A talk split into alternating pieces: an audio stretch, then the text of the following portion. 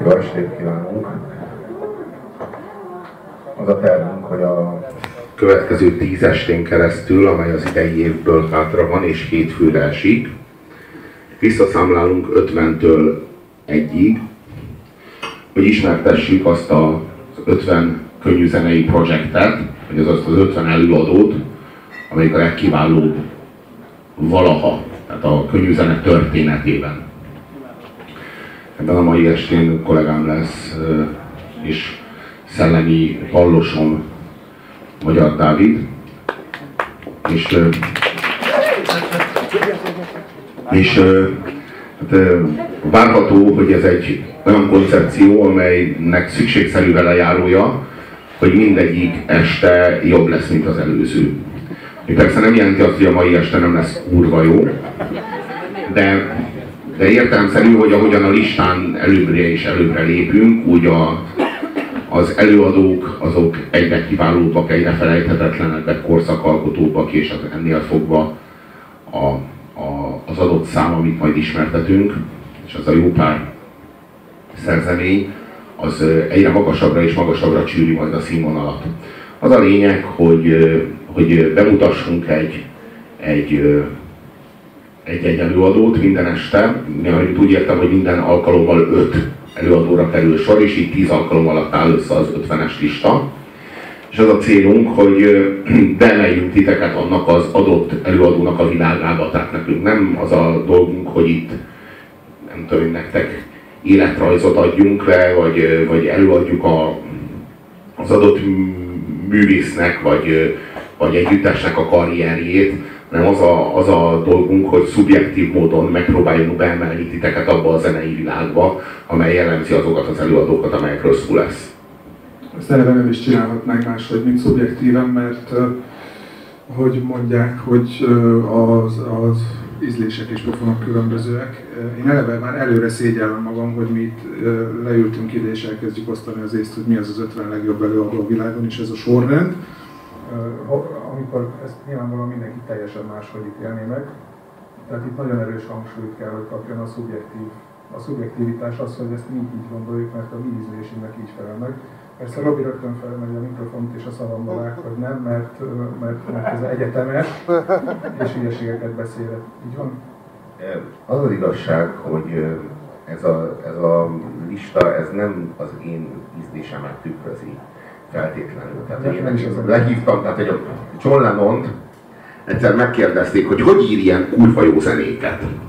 És azt mondta, John Lennon azt válaszolta, gondolom, hogy egy ilyen istenes Bence-szerű riportert kérdezhettem. Én így képzelem. John, hogy ilyen kurva jók ezek a dalok. És John azt válaszolta, hogy ő nem tudja, nem ő írja őket, ő csak lehívja őket valahonnan. És az az érdekes, hogy John Lennon nem volt vallásos. Sőt, John Lennon viszont drogos volt, nem? Ateista volt, hát igen, sokat LSD-zett. Én elolvastam a Rolling Stone magazinnak az interjúját John Lennonnal. Igazából csak annyi különbség volt a Beatles különböző tagjai között, hogy volt, amelyik szerezte, és volt, amelyik meg csak úgy bevette. Tehát igazából így folyamatosan együtt drogoztak, és leginkább ezek a pszichedelikus szerek voltak hatással a későbbi lemezeikre, de legyen erről szó később. Mert ugye a Beatlesről majd később lesz szó. De az érdekes, mondom, hogy nem volt vallásos John Lennon, és mégis arról beszélt, hogy ezek a számok valahol már meg vannak írva. És hogy ő nem csinál semmi mást, mint ezeket a számokat, neki ő tud nyitni egy csatornát, és valahogy mindig úgy éreztem, hogy ez a komponálás vagy zeneszerzés dolog, ez nagyon más, mint a többi művészeti ág. Mondjuk nagyon más, mint egy szobrot megformálni, vagy nagyon más, mint egy regényt megírni, ami ugye fogalmakból áll össze. Hanem ez a zene dolog, ez valami ihletettebb dolog, valami primerebb dolog, valami zsigeribb, valahogy közelebb áll a lényünknek a magvához. Egy regény az a fogalmakon keresztül, mint hogyha egy nyelvre lefordítaná a saját belső érzésvilágunknak a valóságát, azon a nyelven az értelmünk fölfogja, majd visszafordítja érzésekké, és ilyen módon létesülünk az adott műalkotásnak a közlésében. Csak hogy a zene az valami egészen más. Tehát ott, minthogyha nem zajlana le ez a fordítás. Tehát minthogyha közvetlenül, direkt módon szólítana meg minket egy olyan helyen, amelyet nem nagyon tudunk kontrollálni. A zene az a művészet, amiben mindenki érintett, mert nem mindenki készít akármilyen minőségben alkotásokat, tehát van, aki egyáltalán nem, de az biztos, hogy mindenki énekelt már részegen egy kocsma WC-jében, vagy az zuhany alatt, vagy dudolgatott, miközben várta a metrót, vagy bármilyen módon jött már ki belőle zene, és az sem biztos, hogy csak olyasmi, amit már hallott máshol. Mindenkiből szerintem jön ki autentikus saját készítésű zene, az mindegy, hogy az milyen minőség, ez teljesen lényegtelen ebből a szempontból. Az a fontos, hogy van valami iszonyatosan mélyen kódolva az emberben, ami olyan, mint egy másik nyelv, amin gondolatokat, érzelmeket, hangulatokat lehet átadni, anélkül, hogy egy szót is kiejtenénk. És ez egy nagyon-nagyon érdekes dolog, nem tudom, hogy a pszichológia ezzel kapcsolatban végzette kutatásokat meg, hogy hova jutottak, de az mindenképpen egy érdekes terület, hogy hogyan képesek az emberek, és a zene az univerzális, tehát eltekintve attól, hogy milyen módon épülnek fel az adott civilizációk vagy kultúrák zenéi, milyen módon szerkesztik őket, mindenki megérti azt, hogyha egy dallam szomorú, vagy vidám, vagy erőszakos, vagy akármi. Tényleg teljesen függetlenül attól, hogy 100 éves emberről beszélünk, 5 évesről, és Amerikában él, vagy Mongóliában. Márai azt írja a zenéről például, hogy annak az embernek, aki a valóságot a maga teljességében és a maga pontosságában akarja leírni, annak a számára a zene az kártékony és ártalmas, mert összezavarja őt belül. Tehát az érzésvilágát megzavarja, megkavarja, és az objektivitásától megfosztja. És azt írja, hogy zene nélkül az élet egész biztos, hogy sokkal kiegyensúlyozottabb, sokkal jobban vezethető, és biztos, hogy sokkal szegényebb lenne. Tehát, hogy a zene alig, hanem rengeteg boldogtalanság forrása az életben, olyan fájdalmakat szólaltat meg benned, amelyeket te magad soha életedben nem éreztél, de a zeneszerző érzett, és a zeneszerző a zenéjével átadja neked. És soha nem ismernéd meg te azt a fájdalmat. Soha nem részesülnél abban a frusztráltságban, vagy abban a poklok-poklában, hogyha azt a számot az a zeneszerző nem írja meg, és nem adja át ilyen direkt módon neked, de ez megtörtént, és ezáltal te hozzájutottál egy kvázi konzervkatarzishoz, tehát hogy az ő személyes drámáját olyan direkt módon tudta átadni neked, ahogyan semmilyen más műfaj által nem lehet. Én egyébként pont fordítva gondolom. Nem azt gondolom, hogy sok szomorúság forrása a zene, hanem éppen úgy, hogy a zenét hozza létre a szomorúság, nem pedig elszomorít egy szomorú zene, hanem abból születik. Éppen, hogy azt tudja nagyszerű módon, az embert belülről emésztő szörnyű érzelmeket tudja nagyon nagyszerű módon átalakítani valamivé, ami katartikus tud lenni, ha jó a zene. Ha nem, akkor egyszerű mulatós, de az is sok embert gyógyít egyébként. És ez tiszta pszichológia, tehát hogy az ember magát tudja gyógyítani zenével, és nem arról van szó, hogy konzerv érzelmeket kapsz, amiket aki teremtette azt a zenétől érzett, hanem ezek megvannak benned. Arra a zenére tudsz reagálni, amilyen érzés már benned létezik, vagy legalábbis a magja, csak nem tudtad kifejezni. Nem tudod olyan módon, olyan összetett módon kifejezni, mint ahogy ő meg tudta fogni, de érzed. Azon a viccen szoktunk röhögni, amit értünk, azt a filmet szeretjük, amit megértünk, ami a mi szintünkön van, és azt a zenét hallgatjuk, ami a mi szintünkön van. Lehet egy zene nagyon-nagyon szomorú az én számomra, másnak megmutatom, és azt mondja, hogy szar. És ennyi. Nekem meg a kedvencem. És ezért lesz nagyon nehéz ezt az 50 előadót átadnunk nektek, mert simán lehet, hogy ti úgy mentek innen, hogy ez szar, hát nem volt itt, egyáltalán nem volt szó Cosmixról, meg mit tudom én, Scooterről, hát ezek nagyon szar, amit itt csináltak, de hát ez van, szóval mi ezt így gondoljuk, és mi ezt egy vonalon fogunk végigmenni. De a Scooter nem annyira szar, ha most én már itt tartunk, de tényleg. hadd tiltakozzak. Tehát azért az az igazság, hogy például azt a metamfetaminos zaklatottságot, amit így belül az ember érez, azt innen nagyon kevés előadó tudta olyan autentikusan keresztül adni, mint... Akkor nem Scooter volt jó, hanem a cucc, amit beszedtél. Igen, de meg amit a scooteres srácok szedtek, az lehetett az igazán jó. Valószínűleg ugyanazt szedtétek, és ettől volt jó. Hát azért úgy képzelem el, hogy amikor Hamburgból lehajózzák, és így ami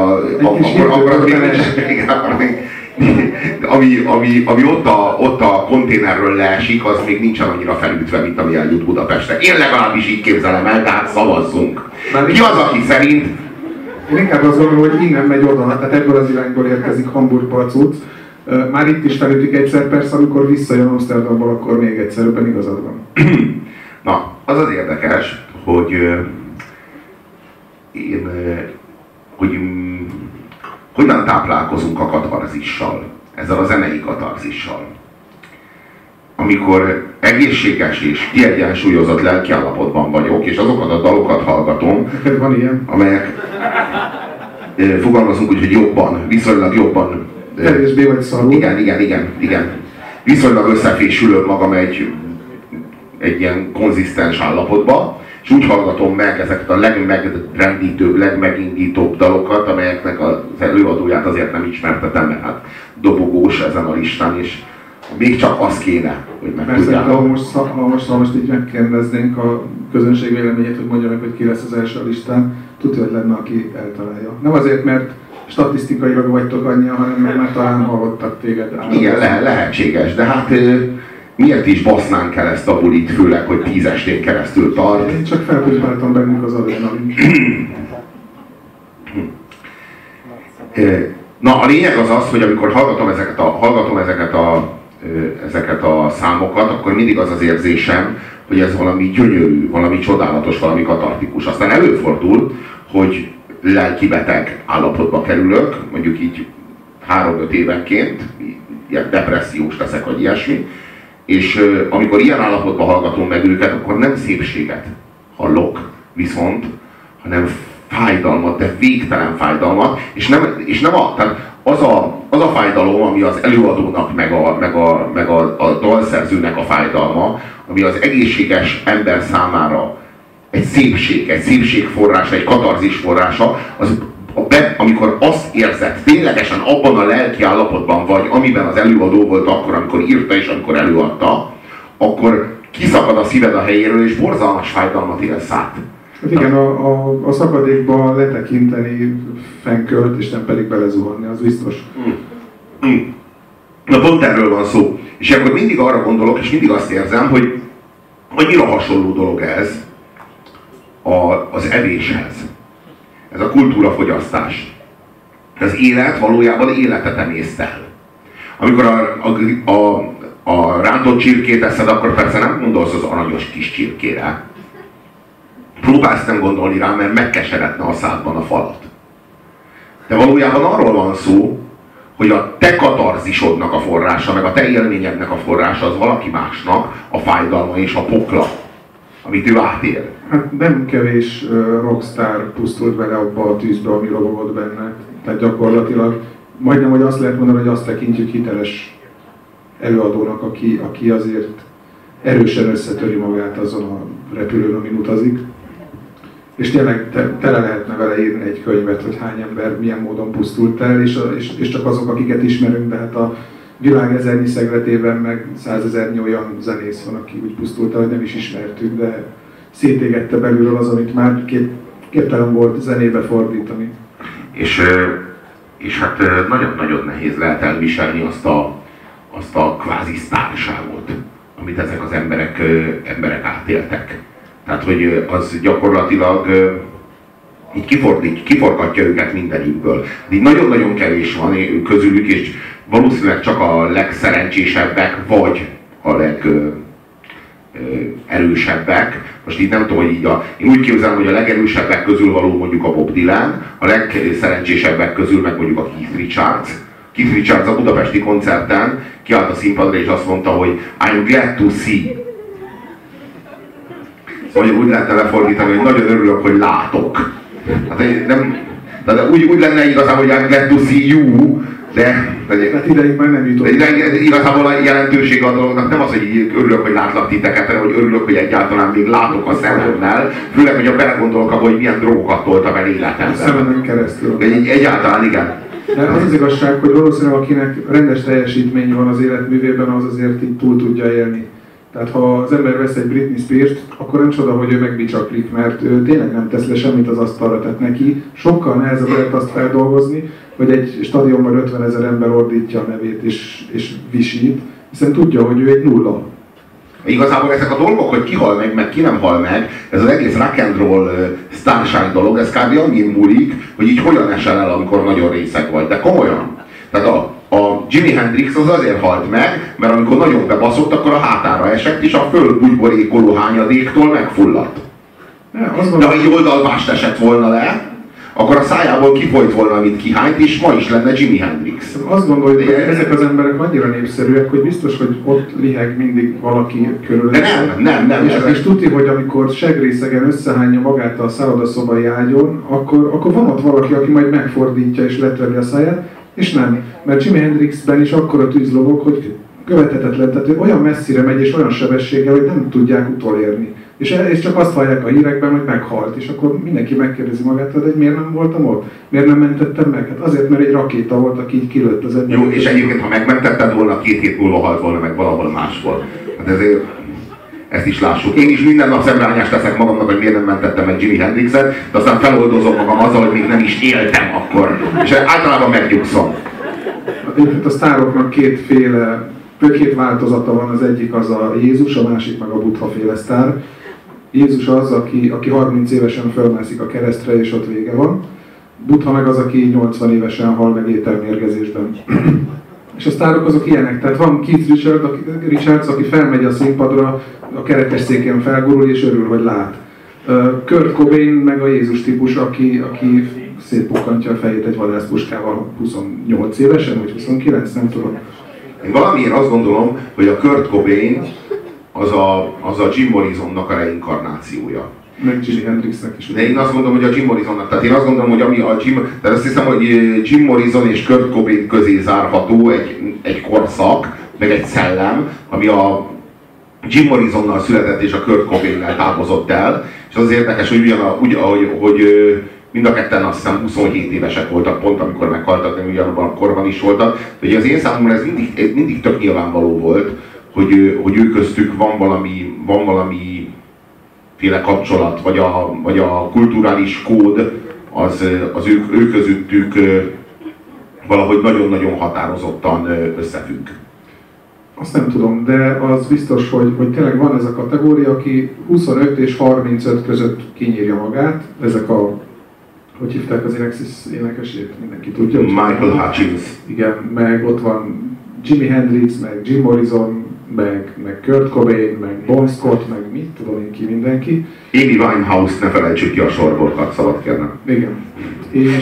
És van a másik, ott van mondjuk Dave Gahan, aki láthatóan túljutott a nehezén, és most már jó eséllyel megcsinálja a 80 évet, és lehet, hogy még 40 éven keresztül zenélni fog, és ki tudja, hogy milyen jó dolgokat fog összehozni. De ő már nem fog megpurgálni, az biztos. Tehát erre pénzt merek tenni, hogy ő most nem hal meg 30 éven belül. Igen, ez azért van, mert ő tényleg ott volt az aranylövés küszöbén, és onnan jött vissza. De egyébként a David Bowie is majdnem ugyanígy meghalt. Tehát egyébként a Bob Dylan is majdnem ugyanígy meghalt. A Bob Dylannek történetesen egy olyan motorbalesete volt, amiben szintén majdnem ugyanígy meghalt. Általában van ez a fordulópont, hogy vagy meghalsz, vagy megtérsz. És akkor ott van egy ilyen útelágazódáshoz érkeztünk, mondanám Egyesi Péter. És akkor ott tényleg mindenképpen mész Jézushoz. De vagy testileg, vagy lelkileg. Vagy hogy elkülött, nem kicsit nagyon. Igen. Jó, hát akkor ismertessük a listát, azt a listát, amelynek az 50. helyezettje Lenny Kravitz. Lenny Kravitz, aki egy nagyon-nagyon különleges figura, aki szerintem nagyon sok szempontból egyedülálló. Például azért, leginkább azért... Hát meg úristen, hogy lehet valaki ennyire jó zenész, meg hogy lehet valaki ennyire ilyen... ilyen vadállatiasan jó pasi, mint amilyen a Lenny Kravitz. Most én elég gyakran megkívánom, pedig én ezek, tehát nekem a pasik terén nagyon-nagyon kifinomult az ízlésem. Tehát én akárkivel nem megyek el, hogy a férfiakról azon. Nőket válogatás nélkül megkúrok, de férfiakkal csak tényleg. És Lenny Kravitz az, akire azt kell, hogy mondjam, hogy mint pasi, és mint előadó művész, zenész, egyaránt a legmagasabb színvonal. Mondjuk, ha tudnád, hogy 1,50 cm nem lett magasabb, akkor nem biztos, hogy de lehet még. Egyre vonzóbb. De az a különleges Lenny Kravitzben, hogy más ne mondjak, hogy gyakorlatilag Jimi Hendrixen kívül nincsen fekarokker. Ő csak félig feka, sőt, ilyen nagyon kevéssé. Feka. Akkor Obama se feka, mi? Most már mindjárt ott tartunk. Nem, Obama nem az ő. Kapucsino.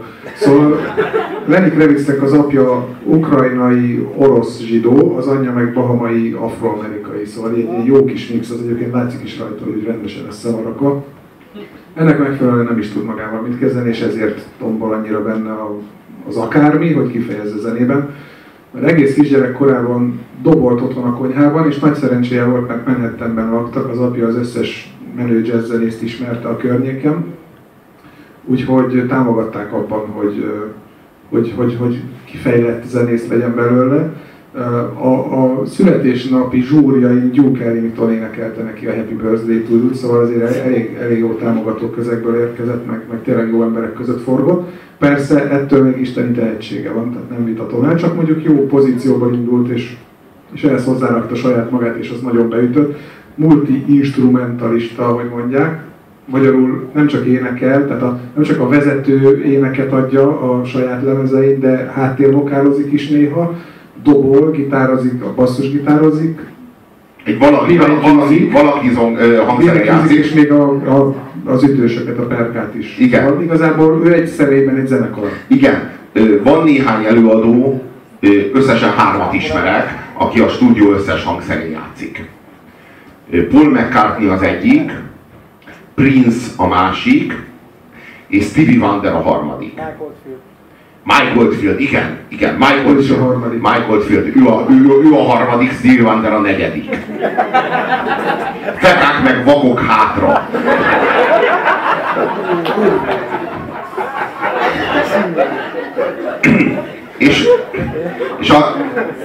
A Lenny Kravitz, meg lehet, hogy a stúdió összes hangszerén nem játszik, mert a szaxofonnal például nem tud bánni, de hogy így jóformán... Ott van David Bowie. Igen.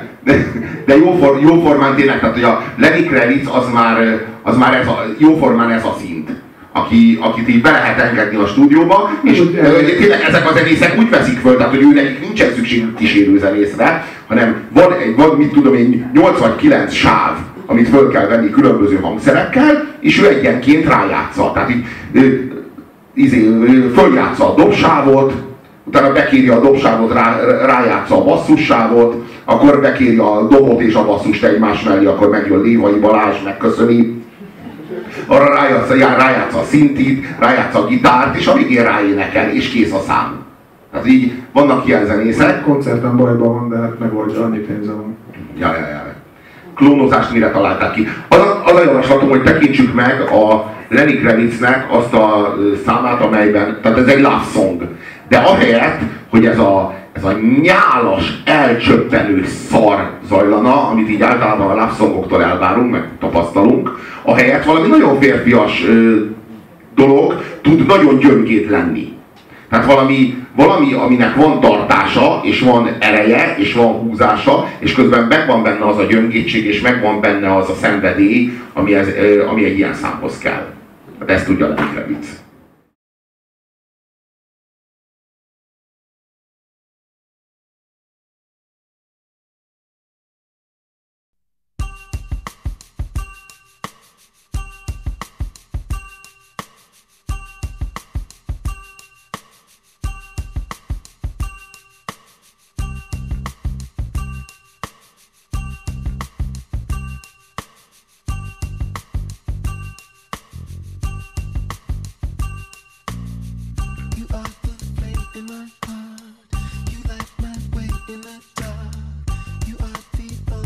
could stop. You picked me up from above. Your unconditional love takes me to paradise. I belong to you, and to you, you belong to me too. You make my life complete. You make me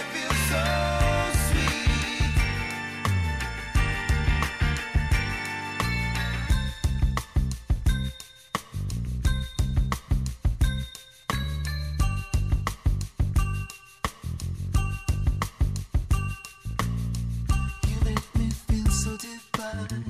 Your soul and mine are entwined. Before you I was blind, but since I've opened my eyes, and with you there's no disguise. So I could open up my mind. I always loved you from the start, but I could not figure out that I had to do it every day. So I put away the fight. Now I'm gonna live my life, giving you the most in every way. Oh, I belong to you, and to you, you belong to me too. You make my life complete. You make me feel so sweet. Oh, I belong to you, I belong to you, and to you, you belong to me too. Oh, you make my life complete. You make me feel so sweet. I belong to you, I belong to you, and to you, you belong to me too. You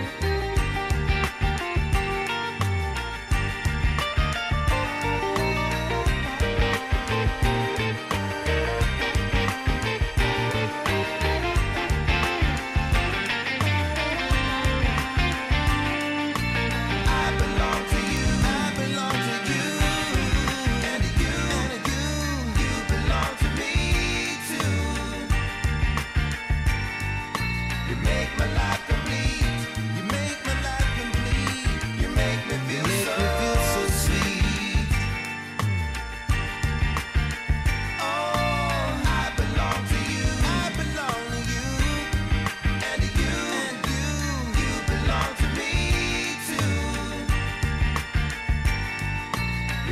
my life complete. You make my life complete. You make me feel so sweet. Oh, I belong to you, I belong to you, and to you, you belong to me too. You make my life complete. You make my life complete. You make me feel so sweet.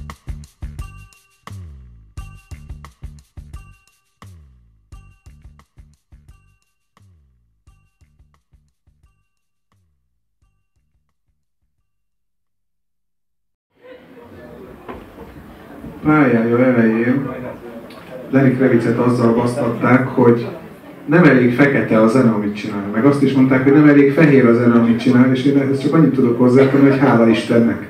Mert pont ettől kurva jó, hogy nem tudom hova besorolni, hanem valahogy ilyen nagyon széles spektrumon szólít meg, és nagyon rendben van. És nekem az az egy szó kattogott a fejemben ez alatt, hogy dögös. Tehát, hogy erre azt lehet mondani, hiába, hogy ott vergődik, és úgy csinál, mintha a favellában élne, meg mutogatja a kockás hasát, amiért mindenki irigykedik rá, de akkor is kibaszottul dögös volt, amit előadott. Ilyen az, amikor egy férfi biztos az érzéseiben. Tehát az ilyen kurva jó. Egyébként én értem, hogy miért basztatják azért, hogy nem elég fekete, meg nem elég fehér. Kik basztatják? Hát nyilvánvalóan azok a fehérek basztatják, akik gyűlölik ezt a szó, kicsit szólós, kicsit R&B-s beütését, ami pusztán csak jót tesz annak a zenének, annak az amúgy alapvetően rock zenének, amit a Lenny Kravitz gyárt. A fekák meg azért basztatják, hogy mi a szarért izé kell annyi gitár, meg mi a szarért kell annyira húznia ennek, miért nem izé csöppen el úgy, mint Bobby Brown, vagy a faszom tudja melyik ilyen... Barry White. Igen, valamelyik ilyen... Na jó, de, igen. De hogy így, fehéreknek túl fekete, a feketéknek meg túl fehér. És higgyétek el, hogy kurva jó. Tehát pont ez a lényeg, hogy ha ennél fehérebb lenne, akkor valami nagyon hiányozna belőle. Amikor így elcsúszna erről minden irányba. Tehát most így nagyon sarkító, de ilyenekben. Igen, ez a jó Aerosmith lenne belőle, igen. Ha meg ennél feketébb lenne, na akkor lenne igazán ocsmány szemét. Tehát akkor lenne ez a soul R&B mocsak. Szerencsére nem is tudunk ilyen előadókat. Tehát én direkt nem jegyzem meg őket, vagy van valami képességem, hogy azonnal elfelejtsem, így a hányás közben itt törvődik. Jó, nézzük meg. Ezzel az albumból futott be igazán, szóval ez neki szerintem a pályája csúcsa. Ezelőtt is csinált jókat, de ez volt az az album, amit úgy meg lehet venni, meg lehet hallgatni, hogy ezen minden egyes szám az tökéletes, nem kell léptetni meg semmit. 100-szor meghallgatod, és mindig mindegyik tetszik. Igen, és hát ne felejtsük el, hogy a csávó megkuffantotta a Vanessa Paradis nevű modellen kívül a Nicole Kidmant. Adriana Lima, ő is modell. Tessék, Adriana Lima, ő is modell, tessék. Tessék, és a... Igen. Agyatlan szutyok. És a Nicole Kidman-t is megkuffantotta. És ahhoz még dalt is írt. És most már belegondolok, hogy én lennék Nicole Kidman, amit viszonylag könnyű elképzelni. Arról lenne szó, hogy egy orgazmus keretében léphetek bele a pop történetbe, csak úgy, akkor én sem mondanék nemet, és hát nyilvánvalóan nincs köztetek olyan nemre való tekintet nélkül, aki ilyesmire nemet tudna mondani.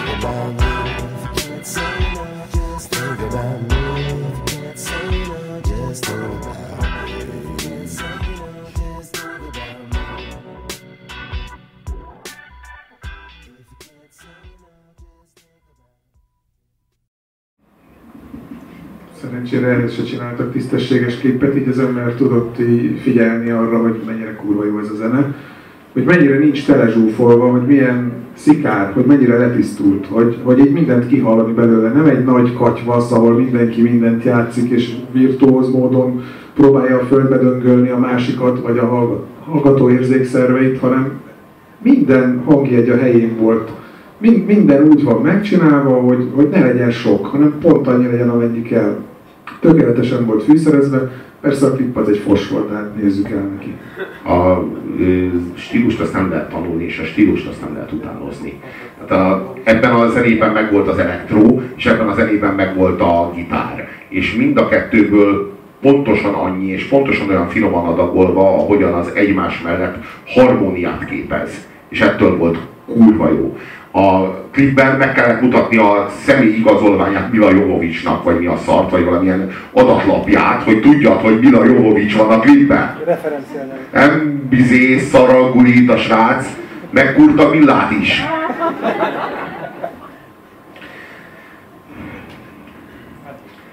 Hát az az igazság, hogy ez egy teljesen meghatározhatatlan figura, és kilóg minden kategóriából. Tehát eleve ez a rasztarokkel dolog. Tehát, hogy ez hogy? Ez így hogy van kulturálisan kódolva? Tehát, hogy hova tartozik ez a csávó? És valahogy az az érzés az embernek, hogy ez így stílusok fölött van.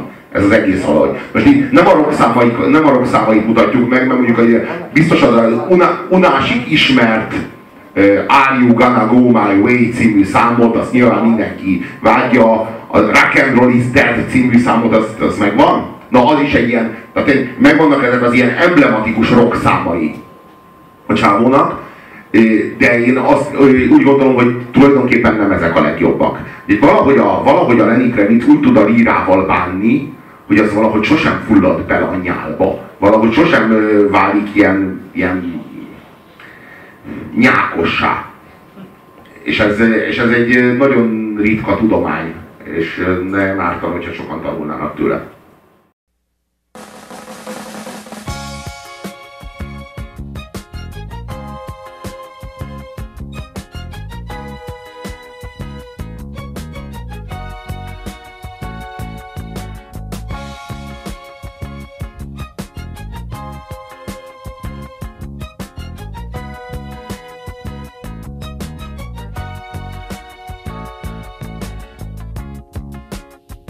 Here we are.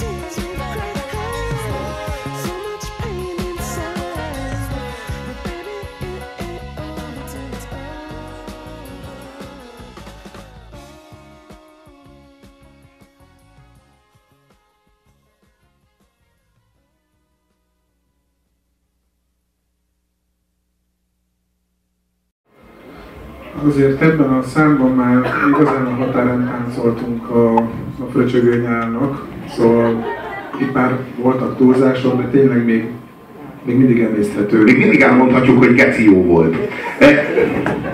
Mindegy esetre továbbra sem sikerült neki olyan klipet csinálnia, aminek bármi értelme lenne azon kívül, hogy látjuk, ahogy vonaglik, és megcsodálhatjuk, hogy mennyire... Imádja magát a csávó, de ezzel nincs egyedül. Valószínűleg a menedzserei azt is tudják, hogy őt kell mutogatni, nem kell történeteket kitalálni a kliphez, meg látványos, meg érdekes vizuális művészetet is belevinni a dologba, semmi szükség nincs rá, elég mutogatni a kigombolt ingét, és kész, ezzel el van adva a lemez. Ha már Lenny Kravitz megkurta Millát, megkérthetnénk rá, hogy kúrja meg a Juhász Pétert is, és akkor már, ha már benne van, akkor Vajnai Gordont vele együtt. Ha már Milla. Ha már a Millát megkurta. Jaj, jaj, jaj.